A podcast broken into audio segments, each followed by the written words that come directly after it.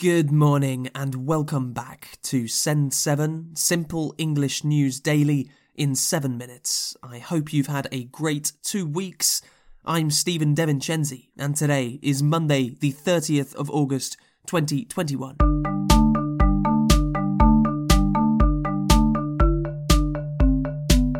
Starting in Asia, in Afghanistan, Western countries are continuing to evacuate their citizens and Afghans who have worked for them. United States President Joe Biden has said that all US soldiers will leave by tomorrow. Two weeks ago, the Taliban took control of all of Afghanistan after the national government that had been supported by Western countries for 20 years collapsed in just two weeks. President Biden has been heavily criticized for the way in which Afghanistan fell to the Taliban. Western allies of the United States have said that they were not given enough warning about the fast removal of the US military. There has also been criticism of US and Western intelligence, which did not predict that the Taliban would be able to take control of Afghanistan so easily. Last month, in a press conference, President Biden said that a Taliban takeover of Afghanistan was highly unlikely. After the fall of Kabul to the Taliban two weeks ago, Biden said that Afghan political leaders and the military gave up, sometimes without trying to fight. On Thursday, suicide bombs outside Kabul airport killed at least 180 people, mostly civilians trying to escape Afghanistan.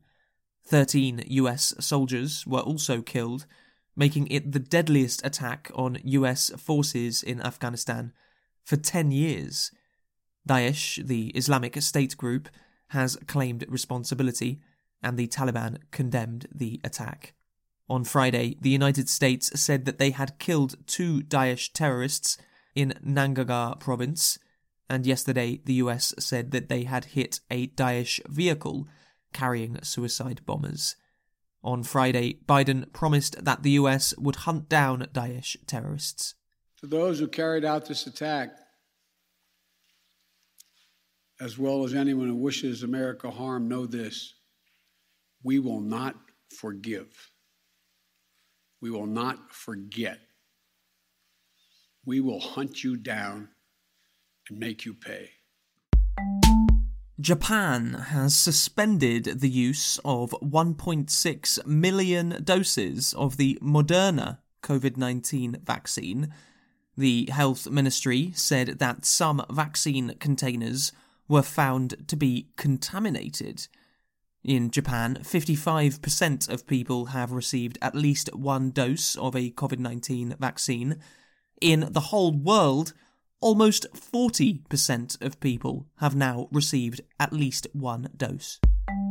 In India, a priest and three other men have been charged with the rape and murder of a nine year old girl. The case sparked large protests in Delhi over many days earlier this month. Europe, Germany is preparing for elections on the 26th of September. All 598 members of the Bundestag will be chosen, and Angela Merkel, who has been Chancellor for over 14 years, is not a candidate.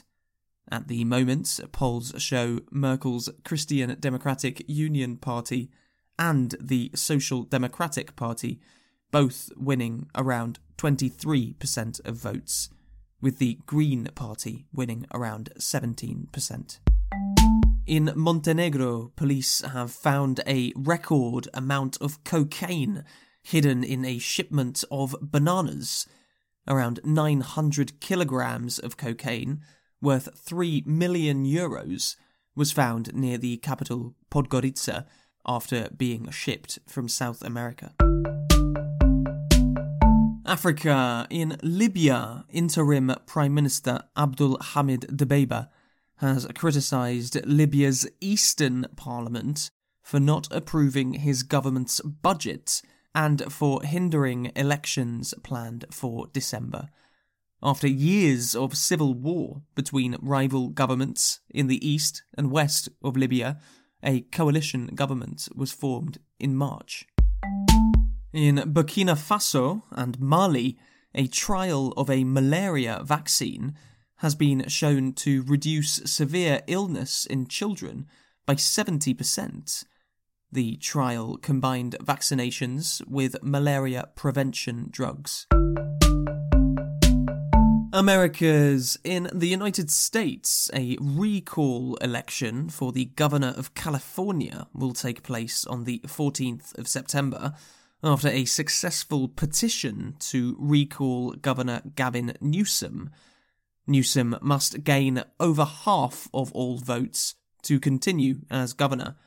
The election is being seen as an opportunity for a Republican to take the office of governor despite California generally voting for Democrat candidates. Most polls show a 50 50 chance of Newsom winning the election.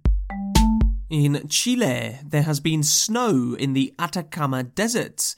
Atacama is often known as one of the driest places on Earth, and this is believed to be the heaviest snowfall in the area in over 30 years. Atacama has one of the most variable temperatures in the world, reaching over 30 degrees during the day, but falling to minus 25 degrees at night. And in Peru, over 200 couples have been married in a mass wedding. In person weddings had been delayed for 17 months due to the coronavirus pandemic, the oldest couple to marry were Santiago Cifuentes and Olga Laurencio, who are 82 and 87.